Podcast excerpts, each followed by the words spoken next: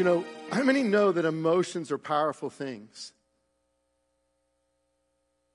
If, if it, because we love deeply, when we lose that love, we grieve deeply. And emotions are what? They, why do we have emotions? God Himself is an emotional being. How many knew that? He expresses many of the emotions that we express, but He does it perfectly. Because of emotions, we can have relationship. We can have it with Him, we can have it with one another. We can have deep, meaningful, intimate relationships. Most importantly, not most importantly, one of the reasons God gave us relationships, emotions, is because emotions lead us to change. Emotions are powerful motivators in our lives to lead us to, to, to changing our lives, to transformation. How many remember that moment Christ became real in your life? It wasn't just a dry moment. It wasn't, oh yeah, Jesus is real. Maybe I'll do something different. It was that moment where I'm forgiven. He's lifted that burden, and I want to live differently. I want to walk differently. I want to be different. Emotions are powerful motivators in our lives. How important then that they are based on truth? How important then that they are based on God's word and what He says? I would submit to you this morning that emotions are a bridge for identity change, to change our identity, to have a Christ identity. There's a founder of Hope Lab. Her name is Pam, I'm going to say the name, Omidyar. Omidyar. Her name is Pam Omidyar. And she knew the struggles of teenagers that were going through cancer. They were enduring weeks of brutal chemotherapy in the hospital. When they went home, they went a mess. They were sapped with energy, their hair was falling out, their throats were raw and tender, their immune systems were wrecked. When they finally walked out of the hospital to return home, there was one silver lining. The worst was likely over. They just had, for the next two years, they had one obligation. They had a, a, a regimen of medicine they had to take. Maybe some antibiotics, maybe some uh, chemo pills, low dose of chemo pills. And, and, and they just needed to follow that up. And, and by doing that, in two years, they could be completely free. Yet many of these teens failed to comply with that simple regimen. Why? Because though it was simple, it, it wasn't easy. There were side effects, there was nausea, there were skin breakouts, there were tiredness, there was irritability. Eh, eh, but, but on the other hand, nothing compared to everything they had gone through in the hospital. I mean, what they were going to go through keeping the regimen was nothing like what they'd go through being in the hospital. So why? Why would they skip this regimen? I mean, if they skipped but 20% of their doses, just 20%, it became a 200% higher chance that they would have the cancer again. It was really important that they stayed on it. Why would they take this risk? Well, Pam Omidyar, she, she wanted to do something about it. She said, look, they're just not understanding. It's a lack of knowledge. They don't understand what's going on. And so Hope Labs developed this video game called Remission. And, and, and in the video game, the, the teen becomes this player, Roxy. And Roxy is a silver suited nanobot who charges through the bloodstream, zapping tumor cells with electric green chemo rays. And each round, at the end of each round, Smitty, the mentor bot, would give information about the chemo and about recovery. And there were 20 levels of this, and each level lasted an hour. So it was packed with information to teach these teens why it was so important to stay on this regimen. They, they were convinced if they could get the teens to play it, they would be armed with the information they needed. So the, the time came out, 2008, they ran the clinical trials, and when the trials were over, it was a great success. Across the board, the teens who were playing this game had a 20% increase of chemo in their blood, which mean that doubled the chances of their survival from that little increase. However, there was a twist to the results. You see, they thought, they thought that it was the information that was going to change them. But many of the kids only played one or two levels, they didn't play it for 20 hours. And yet they had the same level of change in their life as the kids who went through all 20 hours. I mean, to, to them, it was like going and taking algebra for two weeks and being able to pass the test compared to somebody who took it for 20 weeks and compared. How could they do it without all the knowledge and information? What was the issue? And you want to know what they discovered? The reason the problem wasn't knowledge, the problem was emotions. You see, the teens didn't comply because they lacked the knowledge. They didn't comply because of their emotional identity to the home regimen. After going through intense chemo, their life was stolen. Cancer stole their life. When they got out of the hospital, all they wanted was their identity back. I don't want to be known as the sick kid. I don't want that identity anymore. And the medicine reminded them of that identity. If I take that medicine, I'm caught in that identity. What did the game do? It gave them a gut level emotional connection to a new identity. They became Roxy. They were the nanobot, nanobot fighting cancer. Their medicine became power. Instead of a reminder of weakness, it became power. Their ray gun was fueled with chemo and antibiotics. It didn't take 20 levels, it took changing that emotional connection. In the end, Hope Lab found that all the education was virtually meaningless in motivating them to change. Change didn't come through understanding, it came through an emotional connection to their identity. Instead of the medicine regimen becoming a reminder of their negative experience, it became a feeling of power and control in their lives. Emotions are our bridge for identity change. Through our emotions, we're able to connect to our deepest beliefs of self value. We're able to discover the hidden motivations that are in our heart, and we're able to find freedom to experience our true identity in Christ. Now, it's not a quick fix. This is a spiritual discipline to renew our minds that transform our lives. It's not a one time, but it's something we do over and over. And as we do it over and over, we, and we connect to who Christ is, to what God says, we change. So we're going to look at two things this morning. We're going to look at how our belief system affects our identity. How does our belief system affect our identity? And we're going to look at how to change that belief system, this bridge through the emotions. So, number one, our belief system, how it affects our identity. So, who here wants to admit to having perfect thinking? Who here wants to admit that with their spouse sitting next to them? there's only one person, we all know, there's only one person who ever lived who had perfect thinking. Therefore, therefore, all of us have lie based thinking, false beliefs in our lives. We all do. The sooner that we come to admit it, the sooner we can come to deal with it. Part of spiritual discipline, part of spiritual discipline is to take every thought captive and bring it into the obedience of Christ. How many know this scripture? For we, though we walk in the flesh, we do not wage war according to the flesh. The first thing Paul's telling us here is this is a battle. This is a war. It's something we have to do over and over and over. It's not a one time thing. We don't go in and with the ray gun and shoot one cell. We go over and over. And what are we doing? We have weapons of our warfare. They're not of the flesh, they have divine power to destroy strongholds. What are those strongholds? Well, he tells us destroying arguments. Where do arguments occur? Everybody, in our mind. And every lofty opinion, every lofty opinion, where are our opinions? In our mind, raised against the knowledge of God. Where's the knowledge of God? In our mind, taking every thought captive. Every what?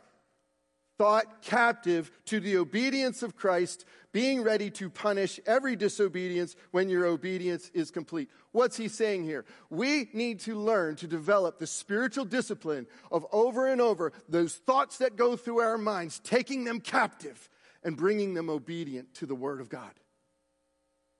It's not a one time thing, it's an all the time thing. And when we do it, it transforms us, it changes us. And when it says uh, being ready to punish every disobedient, every time a disobedient thought comes into our mind, we go, No! That is not the Word of God. Let me ask you this How many of you actually believe you are the righteousness of Christ? When you believe you are the righteousness, the Bible says we have become the righteousness of Christ. Here's Paul. I'm going to just, there's multiple verses, just give you a couple of them. Romans 5.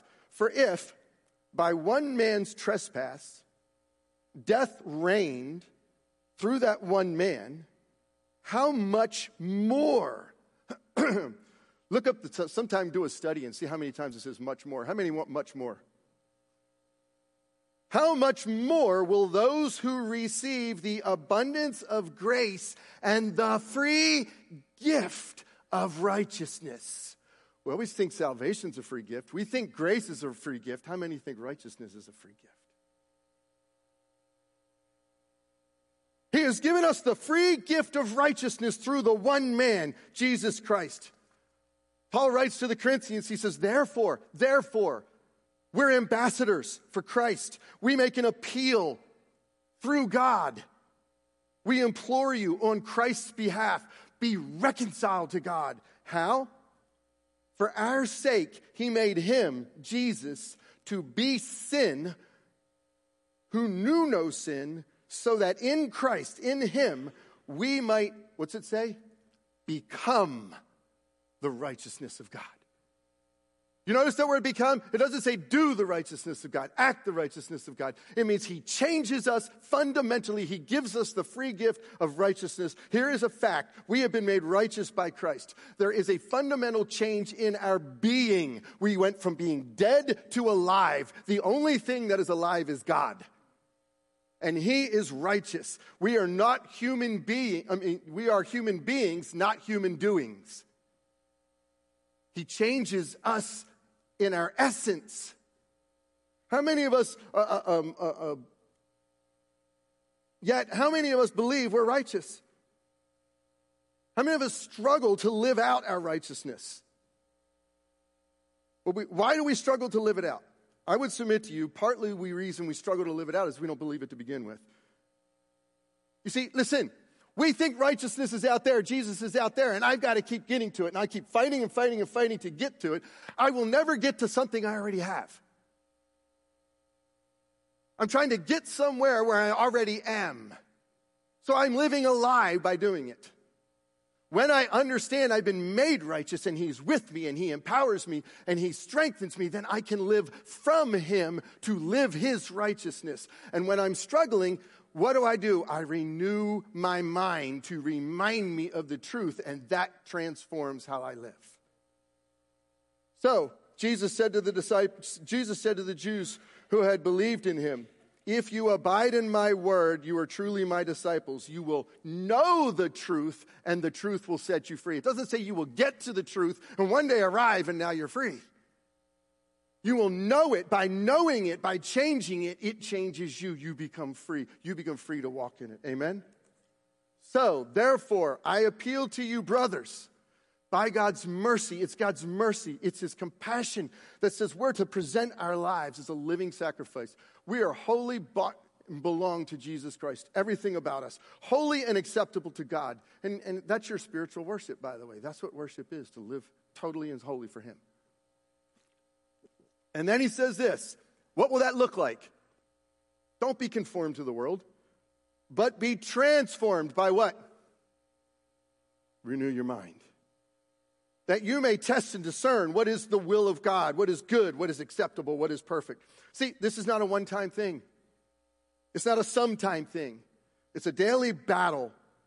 It's part of a spiritual war of living life in this difficult world. I'm going to say that again. This is part of a spiritual world, a war of living life in this difficult world. Uh, um, there's a book, um, uh, what was it called? The Road Less Taken. He said this Life is difficult. The sooner you accept it, the sooner you can transcend it. This is a difficult world. We go through hard things. The sooner we accept it, the sooner we can transcend it by allowing ourselves to go through the war, by practicing the disciplines God's given us that cause us to flourish in it. Proverbs 23 7. For as he thinks in his heart, so is he. Eat and drink, he says to you, but his heart is not with you. What's the proverb saying? It's about what's in here, not what we see out there. All right. So, um, take go to the next slide. So this is a picture of um, our actions on the outside. And can you go to the next one? No, I'm sorry. Go back one. I apologize. Um, this is a picture of our actions on the outside. That house up there, that's our visible life. That's how we live. That's how we act. That's our behavior. That's what we see, okay? And underneath of that line, picture that house here, and underneath of that line, there's something called a foundation. How many know about a foundation in a house? It's kind of important. Do you see the foundation of your house? No, you don't walk around your foundation. You don't enjoy your foundation. But how many know that foundation is important, even though you can't see it, even though it's there? Okay, so that's that's uh, uh, is our belief system. When I say belief system, it's who, what we believe about who we are, where we get our value, where we get our significance, where we get our security. That's that belief system. Okay? It's beneath the surface. It's our foundation. Now, what happens? Then you can go to the next one. What happens if you have a crack in a foundation of a house? The windows start sticking, the doors start sticking, the drywall starts cracking. Everything all the way up to the house falls over, right? And now we, we might fix that window. We might straighten that door. We may fix the drywall. We may prop the house up from the outside, but are we dealing with the issue in any of those things? No, not until we repair the foundation do we stop the outside issue from happening. Instead of working on all the things we're trying to do to change our behavior, we need to change what it is we're believing to begin. What are we believing to begin? And that is. Uh, um, that is uh, the, the, the, the foundation, that is the bridge to change. And I would submit to you how we discover those beliefs are our emotions. So we're going to look how do we change our belief system? How do we change that thing? How do we have this spiritual discipline? I'm going to give a very practical way to, to, to how do we actually do this. Okay. And, and uh, uh, if you have not, I'm going to suggest this. If you've not listened to Pastor Zeke's message and Pastor Terry's message, go back and listen to them because everything we're talking about here builds on top of one another. All of this builds together. And, and so this, because if we want to develop this as a spiritual discipline, we need to arm ourselves with the ability to walk through it. I'm going to give some few practical steps. They've given other things as well. Take all of this together as a whole. Amen? All right. So, I want to talk about our belief cycle for a minute. What is our belief cycle? So our belief cycle goes like this. A situation happens, and the first thing that, that, that situation hits is it hits our belief system. It hits something we don't even realize there, something non-cognitive. When I say belief system, I'm not talking about your doctrines. I'm talking about what you believe about who you are, your value, your significance, your security, your worth. So you come into a situation, it hits that. And immediately that leads us down a line of thinking. That line of thinking causes us to feel certain emotions. Those emotions lead us into actions. Remember, emotions are powerful motivators. It's why we do what we do. And so Bill, Bill and Jill, they come walking into a room, and, uh, uh, and Bob is there. Bob snubs them and ignores them. Bill, he's, he has a pretty decent view of himself. He goes, Man, Bob's in a bad mood. Jill has a horrible view of herself. She goes, What's wrong with me? Same situation. Same situation. What's that lead? It leads Jill to either try to figure out what's wrong with Bob and fix it, or to run away and to stay away from Bob and never come near him again. What does it lead Bill to do? He's like, well, you know, maybe I need to pray for Bill. Maybe I need to do something for him. The emotions that they feel because of the situation led them to a certain level of actions based on the belief that they have. This works in a positive way too. Anybody here ever play sports? Anybody willing to admit they played sports? Let's put it this way. Anybody ever made an attempt to play sports? Okay, you know, so picture yourself, all right? I, I, played soccer for a little while. I wasn't very good. I had a lot of fun. I was a man outstanding in his own field. There you go. but let's just suppose I was good. Let's suppose it's the last game of the year. I'm running down the field and we're tied and it's seconds left. I'm 25 yards out. I kick the ball and, it, and I put it in that nice little corner up there that no amateur goalie in the world is ever going to stop. How am I feeling at that moment? I have succeeded. What am I going to do? I'm going to be back next year. If I'm believing I need to, to do, to accomplish in order to feel good, I'm going to be back playing next year. But next year, I'm a year older. I'm a, you know, one, one more gray hair or maybe one less hair. I'm a, I'm a step slower. Same situation comes up. They said, now we're down a point, and I'm just trying to tie it up. And I kick that ball, and it bounces off the goalie, and we lose. And how am I feeling now if I'm believing I've got to perform well? I'm feeling horrible. I'm feeling low. I'm feeling less. What am I going to do? I'm going to do one of two things hang my boots up, or I'm going to be out there practicing every day because that's not happening next year. Our mo- emotions trigger on what we're believing, positively or negatively. All right, take a, uh, yeah, so what happens our emotions become an indicator light. They're emotions in and of themselves. They're not good or bad. They're a warning light. We've heard this several times now. They're uh, like an indicator light in your car. I, I like them like a fever, right? If I take away, how many think it's important that we can have a fever? Yeah, it's very important we have a fever. If I take away your ability to have a fever, would that be good? No, you wouldn't know that there's an infection inside. That fever indicates to you there's a problem underneath. And if all you do is just treat the fever, get rid of the fever, you're not dealing with the infection. What you want to do is deal with the infection, and then the fever goes away. Okay? But that's not the connection we make. The connection that we make is that situation caused those feelings. That's the connection we make. All of a sudden, I'm feeling this negative feeling, or I'm feeling this positive feeling, and we say the situation caused it. So then, what we want to do, go ahead to the next one. What we want to do is uh, uh, get rid of the situation. If I want to not have this feeling, I just change my situation.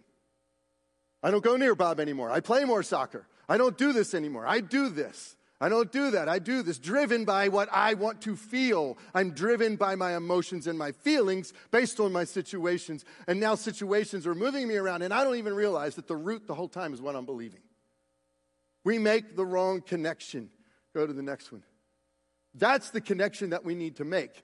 And let me tell you so, how do we make that connection? How do we go from feeling those feelings, from that flag going off, from feeling that rejection, from feeling that failure? How do we go from that point to discovering what that belief is?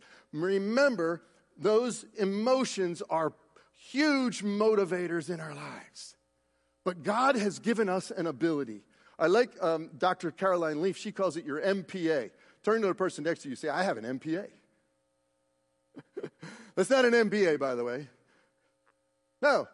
What's an MPA? Multiple perspective ability. This is what it is. I can be feeling the emotions I'm feeling. I can be going through intense times of emotion, and I can also stand outside of myself and see myself going through that. We have that ability to differentiate. God's given us that. And so we have the ability to look at that emotion and go, why is that emotion there?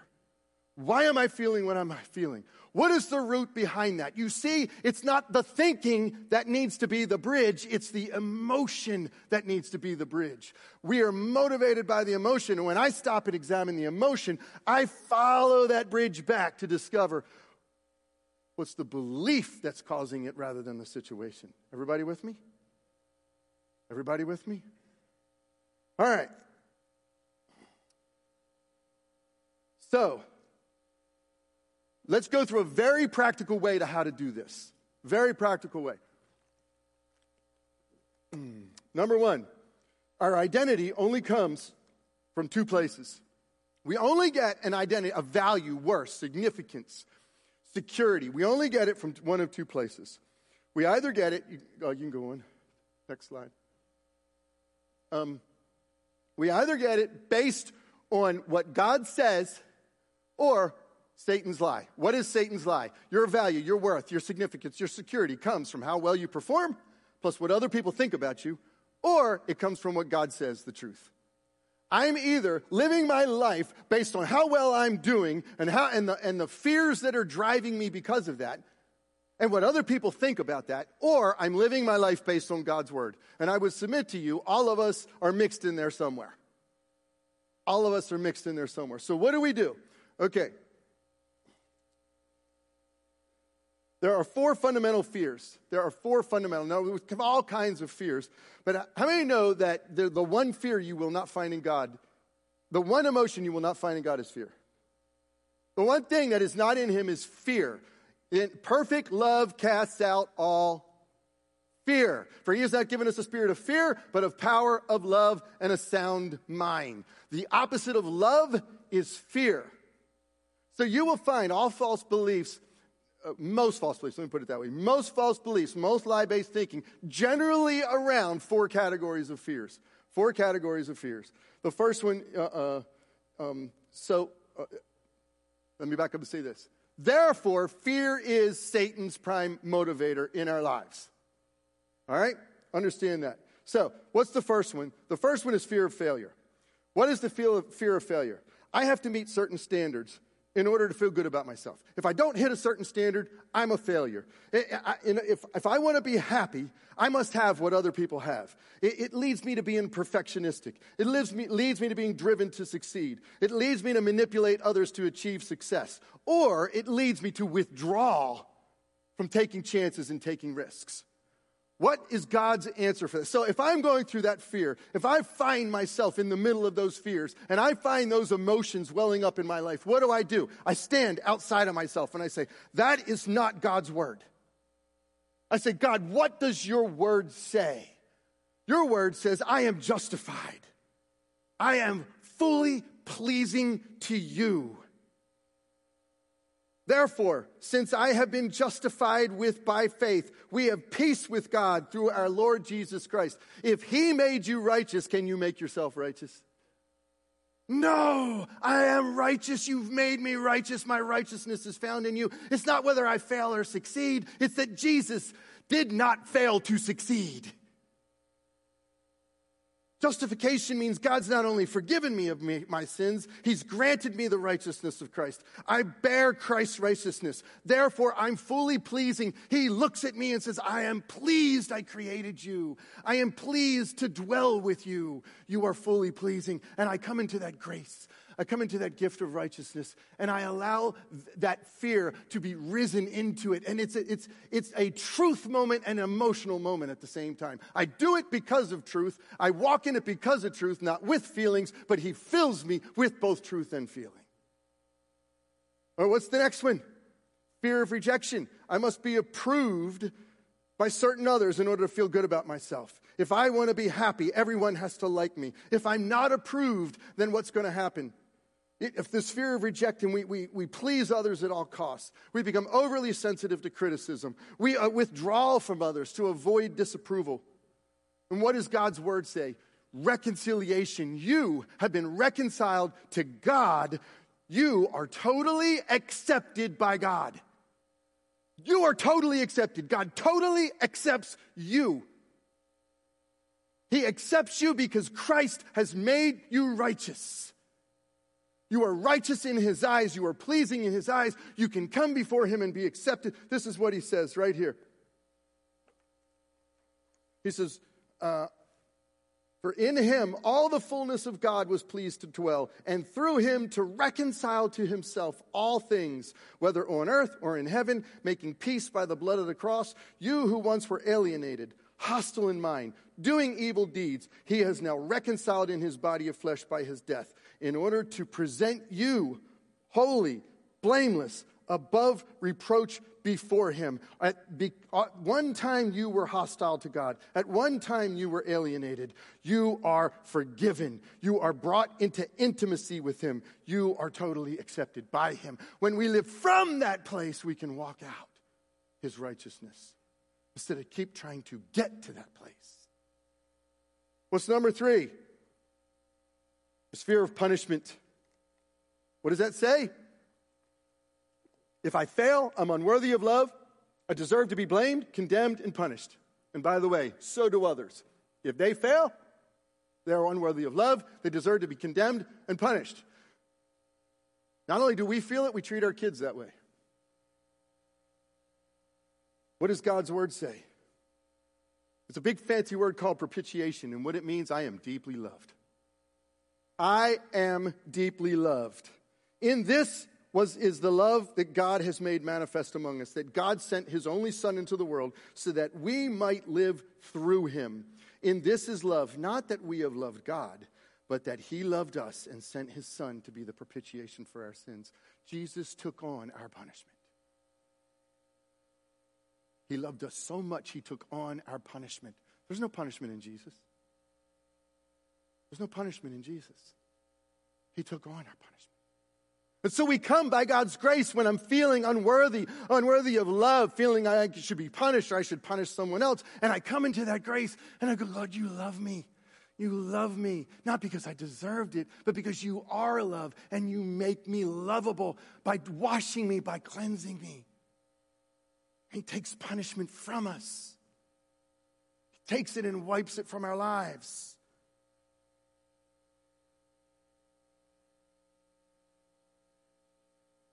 And what is the fourth one? The fourth one is despair. This, to me, at some levels, is the greatest fear.